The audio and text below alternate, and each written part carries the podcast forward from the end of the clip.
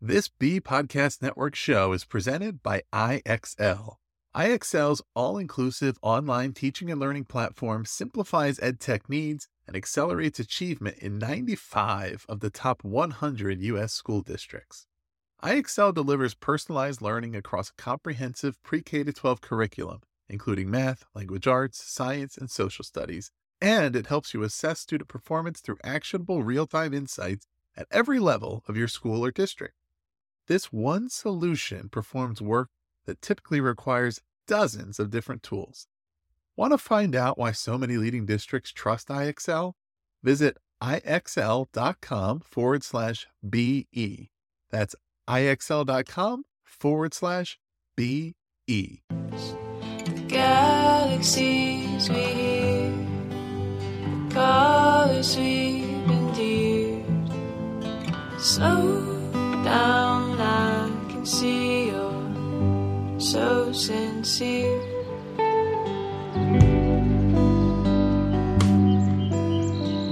Hello, and welcome to another episode of Tell Me This. I am your host, Carey Borkowski, and hey, everybody. Um, gosh, we've had a couple of great episodes here recently. We just, I just spoke with Brianne Ruse and Kenita Williams about bell hooks teaching to transgress and had a great conversation. If you didn't have a chance to check that one out, please make sure you do so. It was it was a lot of fun to record.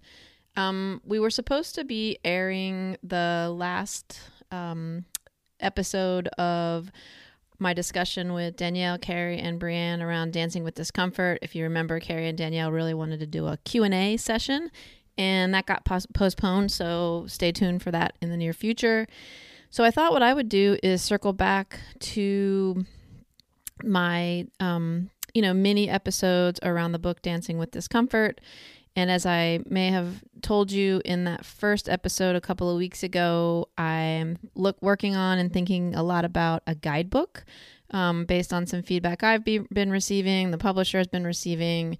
It seems like that's something that readers would like to see. And so I thought, as part of that work, it always helps me to create space to talk it out, to get some feedback, and just to sort of play around with some ideas and see what it sounds like when it comes out of my from my brain out, and out, out my mouth and then sort of you know iterate and revise and improve as we go along. So this is episode two of those sort of mini series that we're doing or i'm doing and in this episode of this work i wanted to talk about two questions that are coming up for me one is what do I want this guide to be? I mean, I've seen, I've done some sort of research on guidebooks, you know, corresponding notebooks, journals, textbooks, and I've also used them in books that I've read myself. So I sort of have a, a, a view and a perspective on this guidebook. And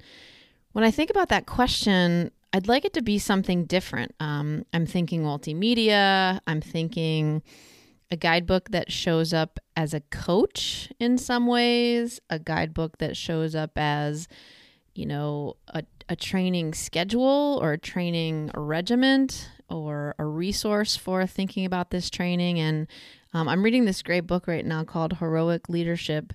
And in the book, they talk about spiritual exercises. And this is the Je- about the Jesuit tradition and how Saint Ignatius was able to really move this this this tradition forward. And something that they talk about is the spiritual practice that they undertook um, was as critical to anything else they were doing. And so, to become a Jesuit, you spent a considerable amount of time in this spiritual practice. And so, they the author of the book actually compared it to you know exercising and training and fitness. And so part of me is thinking about this guidebook as that right? Is to give uh, my readers some specific training tips and activities routines um, that you could implement to do some of this work around um, training and transitions so that's that's that's a piece of it. I think the other piece is I've been doing, you know, I recently became certified as a coach. I've been doing a lot of coaching with students and and other clients and just noticing how important it is to create the space, the conversation, the listening, the being present and attentive can be um, in support of the work we want to do with our individual selves. And so, how do I incorporate those kinds of experiences into a guidebook? And I've been thinking about things like, I don't know, mini audio recordings, maybe mini mini-sodes, mini mini-sodes um, of, a, of, of a podcast of sorts that maybe readers would listen to either before they start a chapter or in the middle of embarking on a practice. So when I talk about multimedia, that's what I'm thinking, right? The other thing I'm thinking is I know from teaching lots of different students that we as human beings take in information in all kinds of ways. We read it, we listen to it, we look at pictures, we hear it, we feel it. And so, how can I create a guidebook that incorporates all of those different modalities and ways of taking in information that would honor the needs? Um, you know, and diverse talents of people who read the book. So, so those are all the things that are going through my head as I think about this guidebook. And so, the, the thing I want to focus on today is uh, a another question that someone brought to me um, was in, and I think you might remember from the conversation I had with Carrie and Danielle and Brienne was about change versus transition, right? And we talked about sort of change being that immediate event situation that happens and then the transition it may be short-lived but it also could be prolonged and take months years you know what, whatever that is. And so someone asked me well how do you know when it's change versus transition? And is this linear? You know do you go through a change and then a transition? Could the, is the transition over and then change happen again? Like what does that all look like and I'm still in the process of giving that some thought because I think that's a really good question. But the part of my response I want to dig into just a little bit in this second episode of, of talking about this guidebook is my sort of flippant answer, kind of flippant, but not really, is it doesn't matter to me. You, you know, whatever your definition of change and transition are, if those sort of operating definitions work for you, then go with it. What really matters to me is that you're even paying attention and discerning change and transition. Because at the end of the day, as I get further and further away from when I published this book and wrote this book during the pandemic, I'm realizing that, yeah, the book I wrote and the work that I continue to do is in support of noticing and navigating our transitions. It's a yes and for me. And it's also just encouraging individuals and groups and organizations to pay attention. And I try in the book to talk about critical reflection, learner mindset, staying curious, being humble, coming to the table with questions, um, finding gratitude and grace in a moment, finding your own greatness, even in the most difficult of situations. And all of this is in service to paying attention to our lives, to taking ownership and agency for those moments and making the best of them right not not taking any single iota of a moment an emotion a feeling good bad or otherwise for granted not trying to wash over a difficult situation or sore muscles when you're in the middle of training or nervousness when you're getting ready to turn in a paper or do a presentation, but to pause just for a moment and pay attention to the moment and be present in that moment. And so, as I think about this guidebook, I've been thinking more and more about mindfulness and mindfulness practice. And there's an entire you know, there's probably an entire wing of libraries and bookstores with books and ideas around mindfulness. And there's no part of me that's trying to claim that I even know a little sliver of the mindfulness work, literature, and books. But what I do know is that when we think about mindfulness as a definition and a concept, Jon Kabat-Zinn, um, who is a leading practitioner and expert in the field of mindfulness, he I mean, he's just a leading expert. He leads retreats, he teaches others, um, he's written tons of books. He's amazing. And he defines mindfulness as bringing complete attention to experiences occurring in the present moment in a non judgmental way, an accepting way. And this was back in the 90s when he was talking about mindfulness.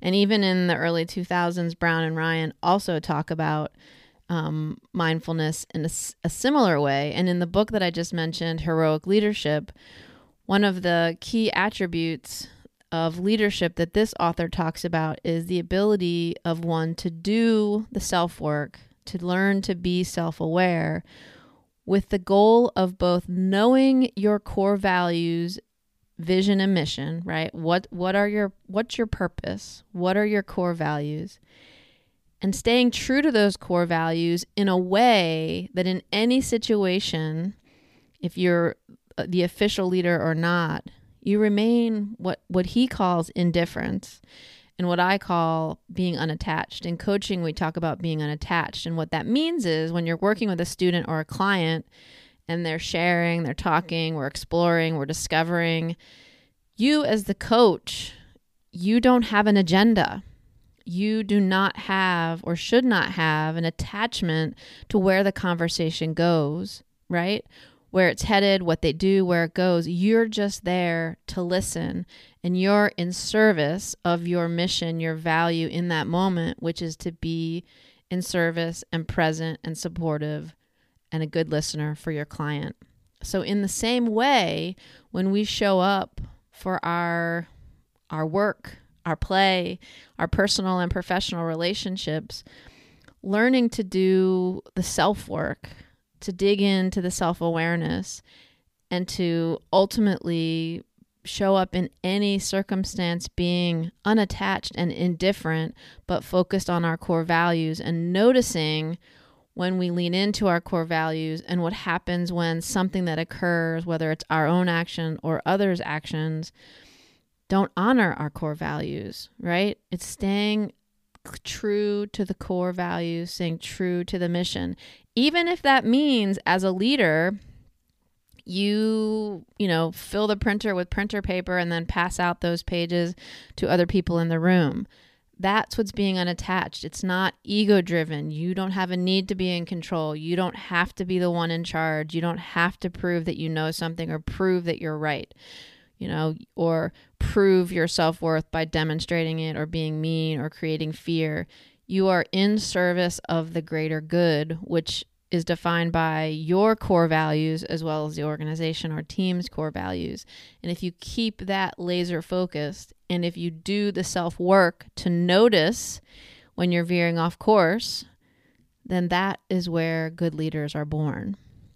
And so it's a lot, I know it's a lot to unpack. And so, what I've been thinking about with this guide is it's this combination of coaching and mindfulness, where at the end of the day, for me, this book, this Dancing with Discomfort, a framework for noticing, naming, and navigating our in between moments, it's about being present.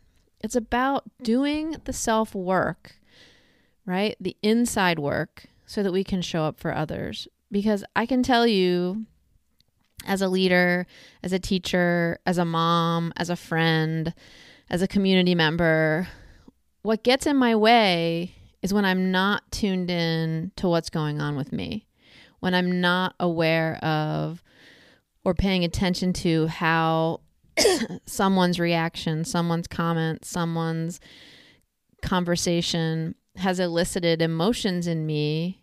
And if I'm not asking myself, what's that about? Then those emotions, those reactions get in the way of the work, right? They get in the way.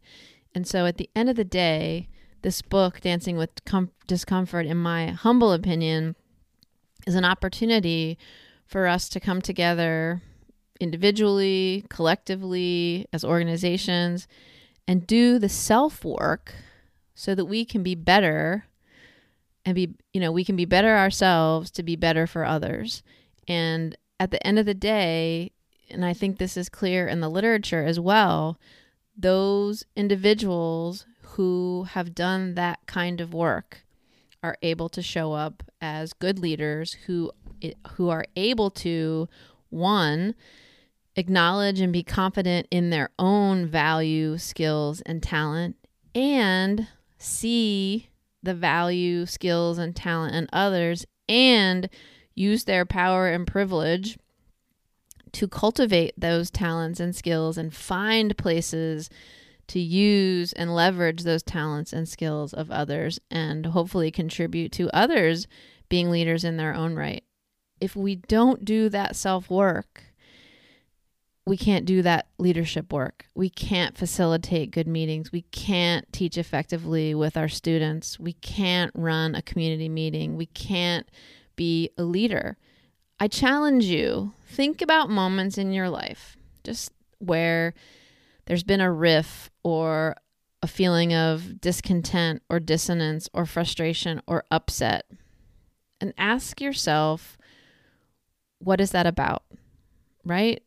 Now, look, I'm not saying that we should let people get away with hurtful things. That is definitely not what I'm saying. What I'm asking us to do, however, is to do our very best to discern how much of this situation, reaction, comments, suggestions, and emotional feelings can I own or should I own, and how much of it is the other person or person's th- thing, right?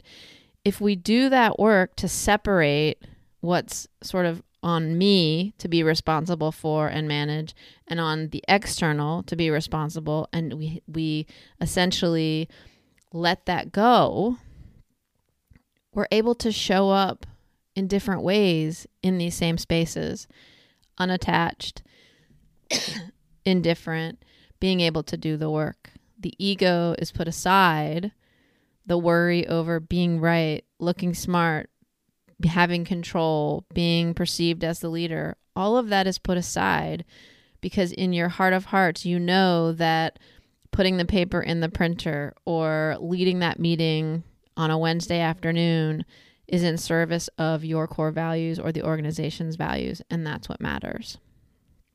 So I think that this guidebook needs to be something where we are able together, even though it's asynchronously, right? We're obviously not going to meet, you know, synchronously online or in person to do the, the work, although that would be great too. I would love to, I'd love to have an opportunity to do a series of workshops where people come and we do the work.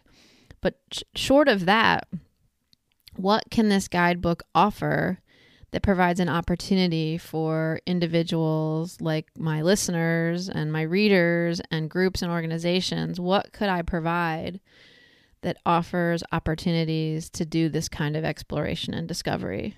And I think, you know, at the end of the day, um, I'm not going to say the person's name correctly, Nhat Hanh, who's also, um, I believe he's a Buddhist. He talks about mindfulness shows up shows us what's happening in our bodies, emotions, our minds, and in the world. And so I do think that in some ways, coaching, noticing and naming and navigating transitions, paying more attention really is another form of mindfulness. And if you read any of the literature or even, you know, just newspaper articles, magazine articles, online articles about mindfulness, meditation is not the only way to engage in mindfulness, although it's part of it. But you don't have to sit there for 25, 30, 45 minutes or do a silent retreat to engage in meditation or mindfulness training. And so I wonder if as we read this book and I'm going to I'm in the process of reading it again and thinking about mindfulness, I wonder if this book could be a way to engage our attention, to engage our presence, to engage ourselves in a deeper exploration and practice of self awareness. I don't know. I would love for some of my listeners who are listening, who are paying attention to this, have who have questions, reactions. I would love for you to reach out uh, via email and let me know what you think about this. If you have ideas, things that you would like to see in the guidebook, I would be all answers. Um, yeah, I think it would be awesome to hear from you. So, again, I'm just getting started with this guidebook. And so I thought to sort of practice and exercise some of these ideas, I would do a few shorts around these ideas. And this episode has focused on mindfulness. As I said in the beginning, someone asked me, you know, how do you know when it's change? How do you know when it's transitions?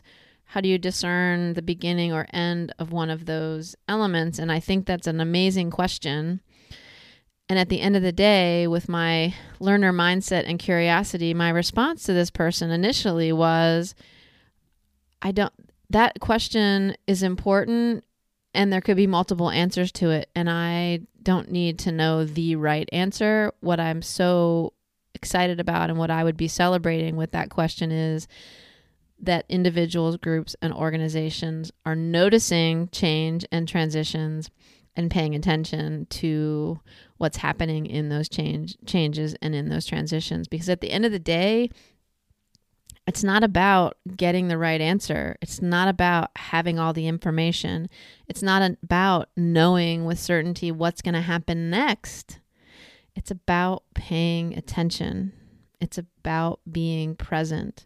And it's about getting to know ourselves and learning to value ourselves and bring the confidence to say, I do have talents and skills and things to contribute in these spaces. And, yes, and so does everybody else in the room. And once you build that confidence within yourself, it becomes less difficult to notice and pay attention to the others around you and what they bring to the space. So, spending less time managing your own reactions and managing your sort of ego, right? Your ego that shows up needing to prove something and paying attention to the talents and diversity in the room and doing your level best to make sure there's space for all the people in that space to contribute.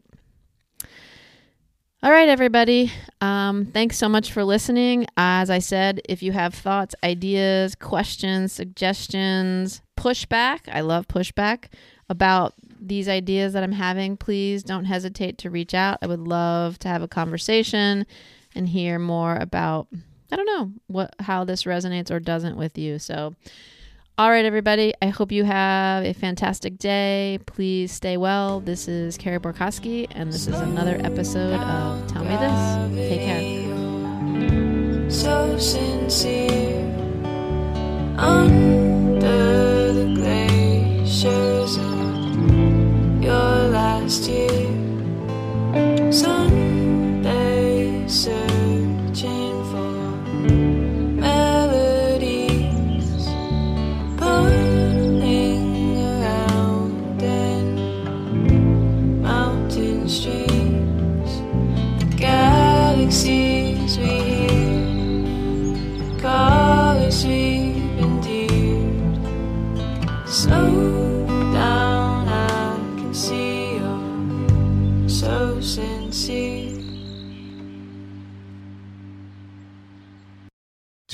want to simplify your school's technology, save teachers time, and improve students' performance on state assessments? You can do it all, but don't waste another minute. Head straight to ixl.com forward slash BE to learn how IXL's research proven teaching and learning platform can help you achieve all of these goals. That's ixl.com forward slash BE.